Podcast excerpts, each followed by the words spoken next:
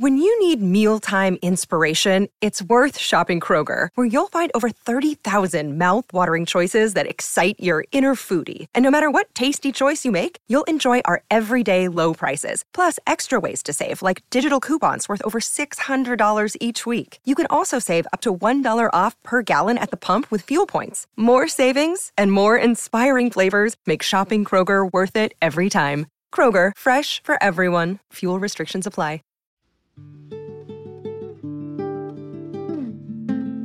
The old world is dying. The new world struggles to be born. Now is the time of monsters. Um, with those words from Gramsci, I welcome you to the Time of Monsters uh, podcast, uh, sponsored by The Nation magazine and widely available on all podcast platforms.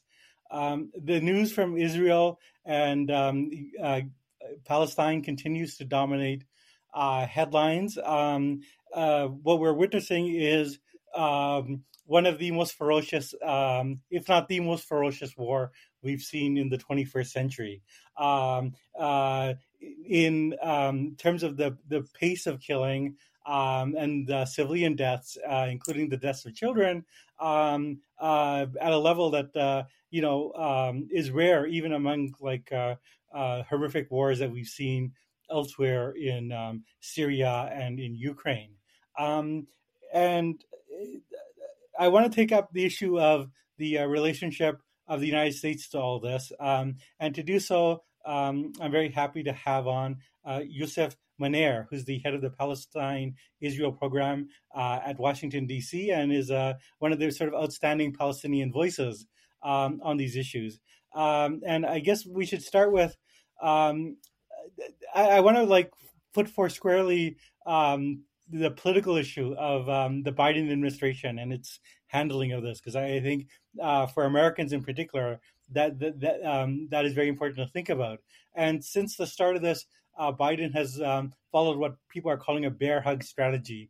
And um, I, I think that strategy um, and its failure um, gets at a lot of uh, what's going on. Yeah, sure. So, uh, and, uh, thanks for having uh, me on, G. I mean, um, you know, one of the challenges that the Israelis um, say they face and actually quite resent when it comes to bombing uh, Gaza, which is, of course, something we've seen um, over and over again, uh, is that they feel that they have um, limited time to achieve their stated objectives. And the amount of time that they have is really um, a, a product of sort of international opinion about the way that they're conducting uh, these bombardments, uh, which, of course, leads to uh, outrage and pressure from the Western governments, which they rely on uh, to effectively wrap it up.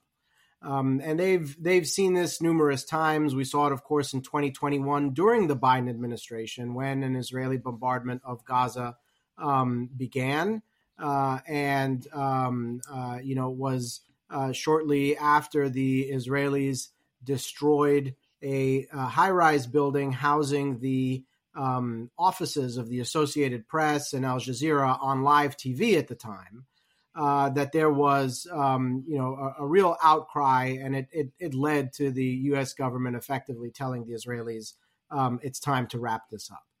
Um, this time around, I think very early on, uh, the Israelis and the Americans agreed Uh, that um, the Israelis wanted as much time as they could get to try to do what they wanted to do in Gaza. And we're seeing that on, on full display. And what they're doing is is horrific. Mass destruction of civilian architecture, uh, infrastructure, and um, a, a rate of killing, as you point out, uh, that rivals some of the most horrific, um, horrific things that we've seen over the last um, uh, uh, many decades.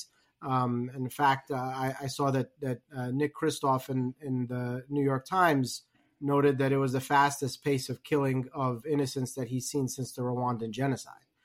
Um, so, so this is this is the situation That's on right. the ground, and I think, you know, when you talk about the bear hug strategy, part of that uh, was not just um, a commitment to provide Israel with the weapons that it needs to do what it wants to do to Palestinians in Gaza, uh, but also to provide it with the political space, uh, really through the participation in the information war, in ways that I have never seen the United States be such a uh, uh, willing um, uh, participant and in such a fully committed way. Um, it, it really contrasts with anything we've seen from American administrations in prior episodes of Israel bombing the Gaza Strip, so much so that, um, you know, today even the Israeli military spokesman came out Um, and pushed back against uh, the State Department spokesperson here in the United States, which was pushing pushing this line about Israeli hostages uh, not being released by Hamas because Hamas is sexually abusing them and doesn't want to let them out because of that. I mean, it's got to the point where the Israeli military is telling the U S. State Department, hey, you know, slow down. Your pro-Israel line is getting a little bit too extreme even for us, right? Um, and, and, and, and I think like this is, That's right, I mean, yeah, it's crazy yeah, yeah. when you think about it, but this is where we're at, right? Yeah, no, no, it's, it's, it's an astonishing thing that, uh, you know, I guess there's a, the phrase more Catholic than the Pope. Uh, and that is uh, Look, what the, uh, Joe the, Biden is right now. He's Israeli ambassador at the outset, to the United States uh, at the outset of this war. He gave an interview to, to C N N, which I, I remember vividly. He said, look, you know, historically, Uh, the United States has always been there to give us a hug on the first day of the war.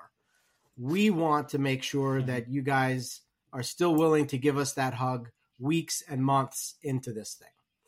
Uh, and, you know, the Biden administration has been doing that the entire time. And they tried to message this at the outset as a strategy that would help them kind of shape Israeli behavior on the ground. Uh, they said that, you know, you know by mm. by by publicly embracing the Israelis to the full extent, no matter what they're doing on the ground in Gaza, um, you know, we'll be able to kind of guide Israeli behavior and limit what they're doing and try to control the situation. But this has failed at every step of the way. Early on, they said they wanted to try to avoid a ground invasion. A ground invasion happened. They said they wanted to avoid attacks uh, on uh, civilians. We saw that go you know, um, uh, in, in the opposite direction in a, in a very significant way. We, you know, see, seen them say that they want to uh, avoid attacks on the health infrastructure. And then they ended up not only attacking the health infrastructure, but the United States became a willing supporter of it mm. through its rhetoric as well. So even, you know, if you... It, yeah.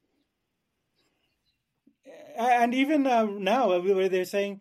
The, we don't want to replicate in the South of what it's happened happening. in the North. And it's been and happening throughout. It's it's, it's right? happening. Yeah. Uh, so so you know, the the idea that this so-called bear hug strategy uh, is uh, is working in modifying Israeli behavior, there's just there's just no real evidence of that.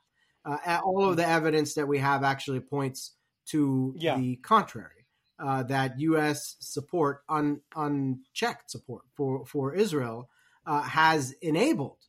Uh, the the horrific sort of excesses that we've seen um, uh, at a, at a time where you're seeing, you know, this yeah. war set all kinds uh, of records for the killing of uh, children and for journalists and for aid workers.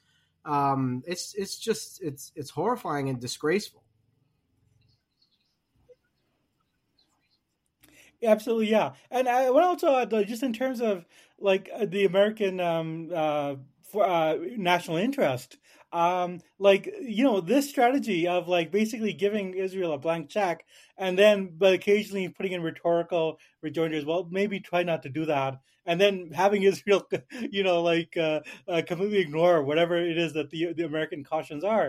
Like this, to, uh, from the outside, it makes America look very weak. Like it actually makes Biden look like, you know, he's not in charge, um, that uh, uh, uh, he's being led around by Israel. And that um, uh, it, uh, to me, it's like it undermines um, American, uh, the way American is, is seen around the world. And uh, we've seen that especially like sort of in the global South. Um, Uh, where there's been a, a lot of criticism and a lot of people basically saying, you know, like, you know, you have this rhetoric of human rights, uh, the liberal international order. And, uh, you know, like we clearly see uh, what nonsense this is. So like even, you know, leaving aside the humanitarian concerns. Like th- this seems like like um, you're undermining America's own position in the world in very like, yeah, tangible you know, ways. You're and absolutely right, and the, the the ways in which this impacts American interests are really, really profound.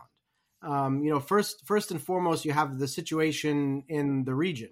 You know, the Biden administration has sent aircraft carriers uh, to the Mediterranean, submarines uh, into mm-hmm. uh, the region uh, at a time where there is mm-hmm. a, a major war, when there are regional militias, all of which who have their fingers uh, on the trigger. And the United States is sending more military assets uh, into a region that could immediately blow up into a bigger regional conflagration that would drag the United States into a major regional war again in the Middle East.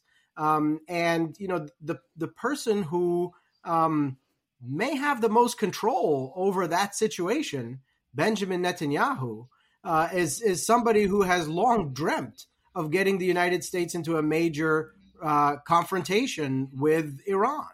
Um, and for the Biden administration to essentially yeah. outsource uh, this kind of decision to someone like Benjamin Netanyahu, I mean, it's it's the height of in- insanity. Um, you know, it's terrifying. It is, exactly. And I, I want to just underscore, like, a lot of the Israeli behavior, uh, the Israeli government behavior seems deliberately um, prov- uh, a provocation uh, to create that eventuality. Like, what I can't understand, like, in the context of having a war in Gaza, to like also allow the settlers like free reign to conduct lynching campaigns in the West Bank, um, and to have um, allow uh, um, uh, uh, the march through the um, Temple Mount. Like all of these are like sort of provocative actions, uh, which almost seem designed um, to really you know test Um, um, uh, uh, militia groups and Iran, and and you know provoke exactly that sort of regional confrontation, which like is absolutely not in the interest of like the United States or really most people not. in the world. Like the you know it's, like it's another Middle East war, not, and it's it, important it's a terrifying to understand prospect. That before this most recent war, we were already seeing the most far right extremist government in Israeli history,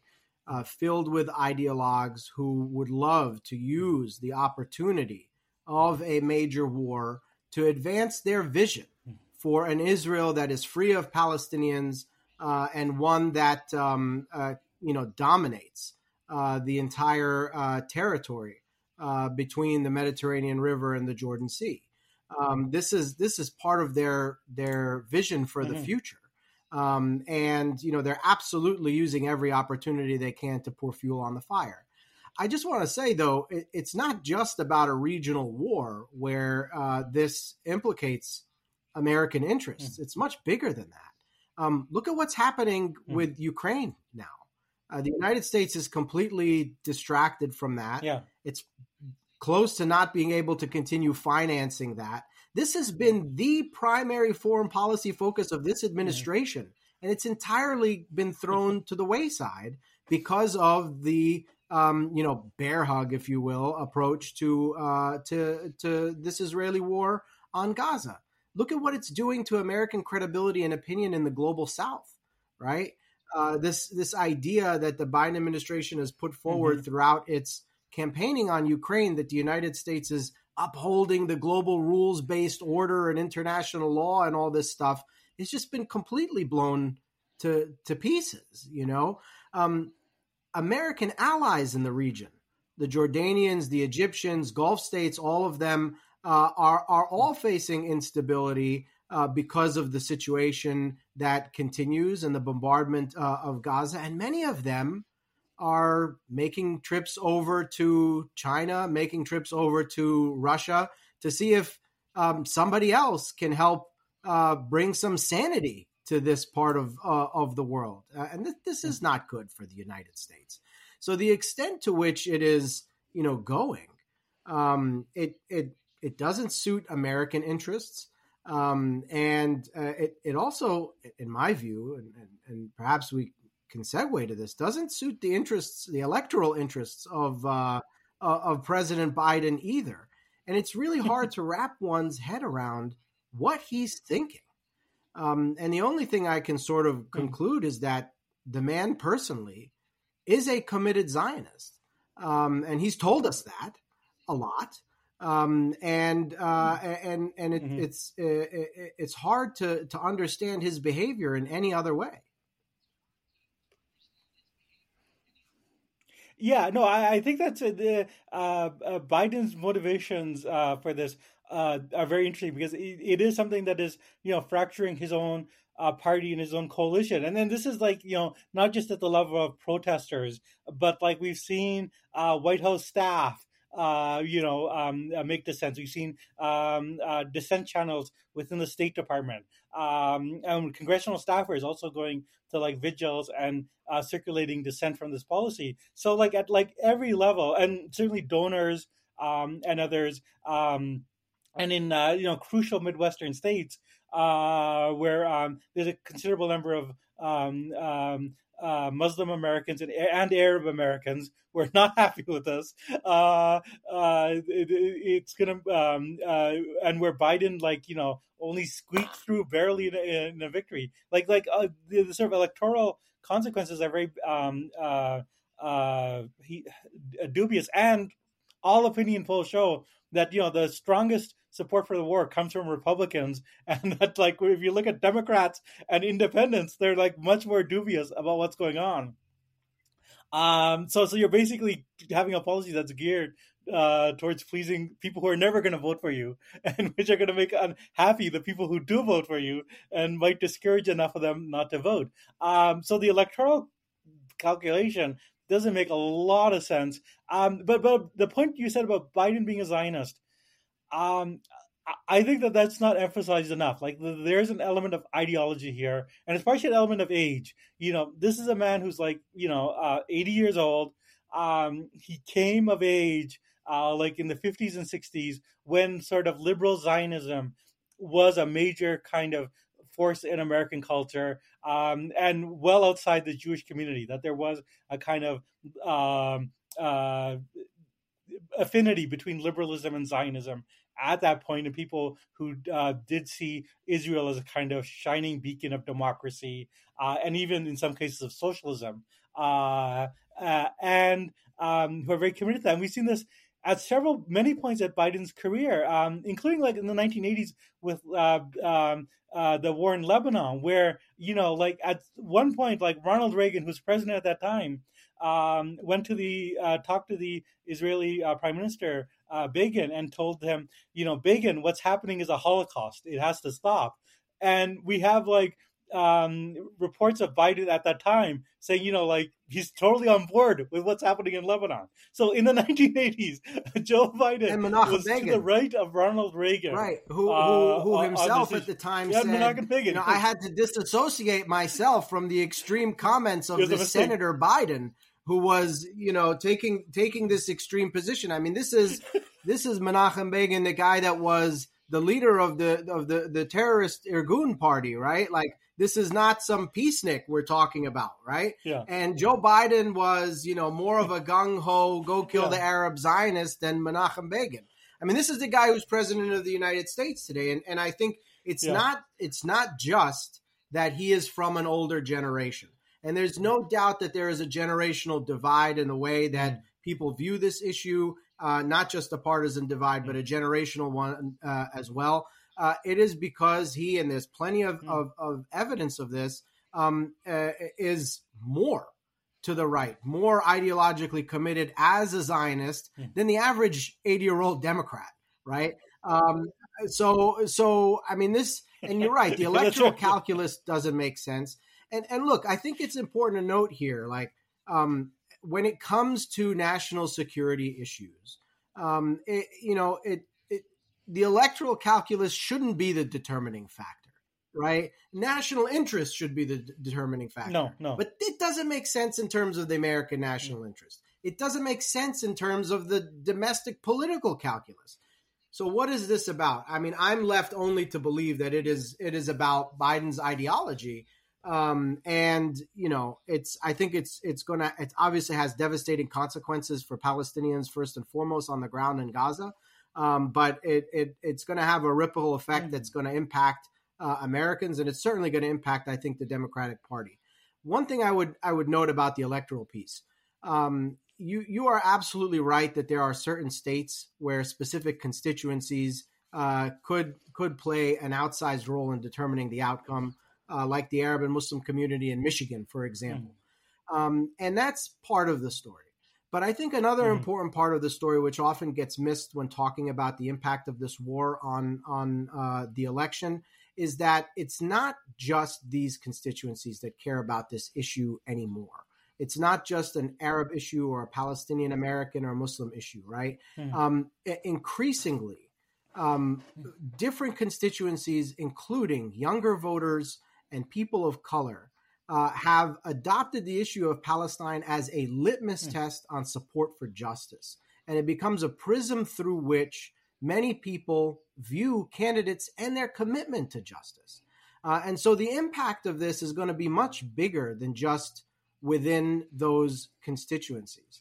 Um, and I think, you know, it's it, it's unclear exactly how it's going to play out, but there are tons uh, of red flags right now for anyone trying to put together uh, a winning uh, coalition for the Democrats uh, in next year's election.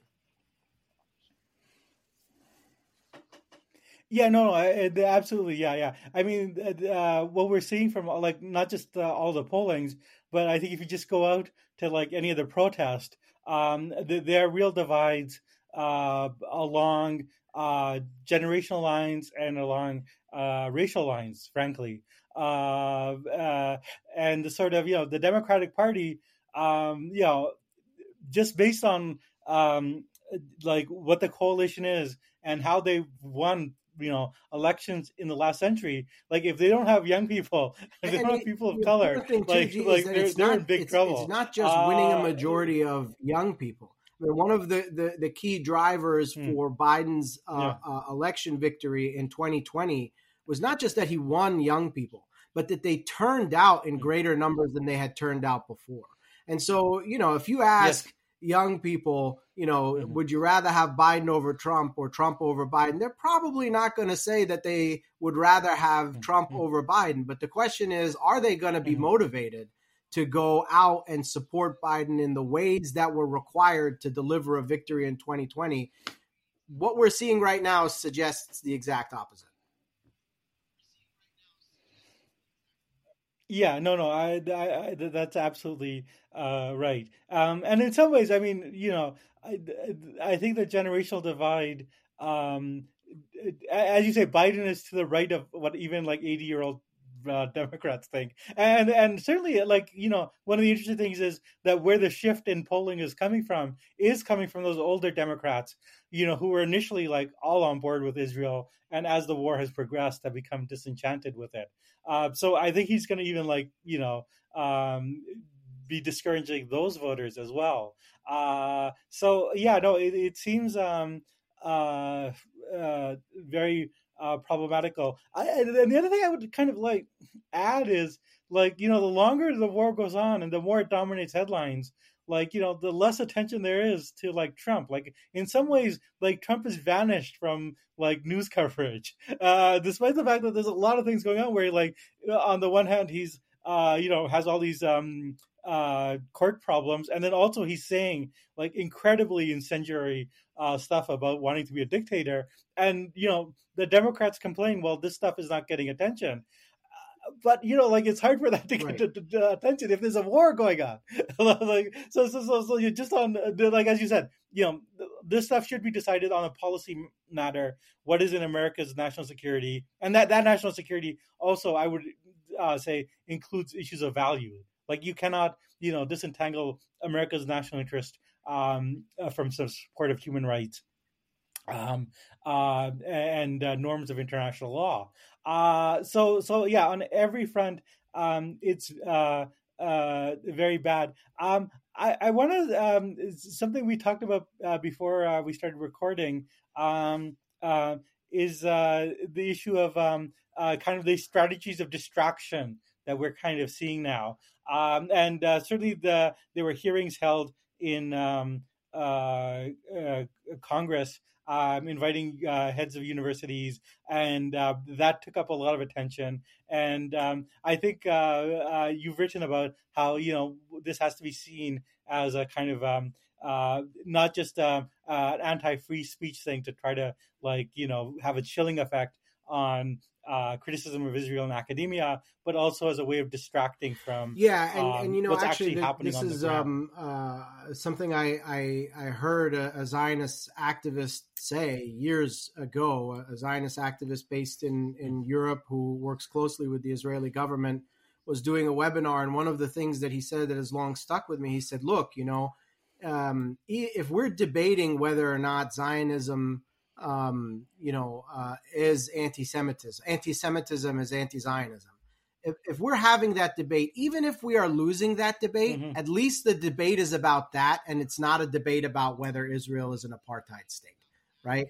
Um, and so, you know, it, it becomes a, mm-hmm. a device of, of distraction to kind of make the, the debate about that.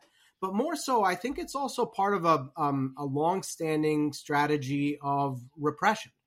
Uh, a strategy of transnational repression that, um, honestly, mm-hmm. the you know there's not enough attention on when it comes to the conversation about transnational repression, which we are hearing more about in recent years. Um, and you know this has developed over time as a Israeli government response to dissent in global civil society, specifically as a response to efforts to boycott, divest, mm-hmm. and sanction Israel. Um, and the Israelis realized that they had a problem with B D S, with boycott, divestment, and sanctions. And the problem was uh, specifically that it was nonviolent dissent. Uh, the Israelis were far more comfortable dealing with mm. Hamas, right? They they they outgunned them significantly, yes. and you know none of their allies are really going to question the use of fierce repression against violent mm. attacks, right?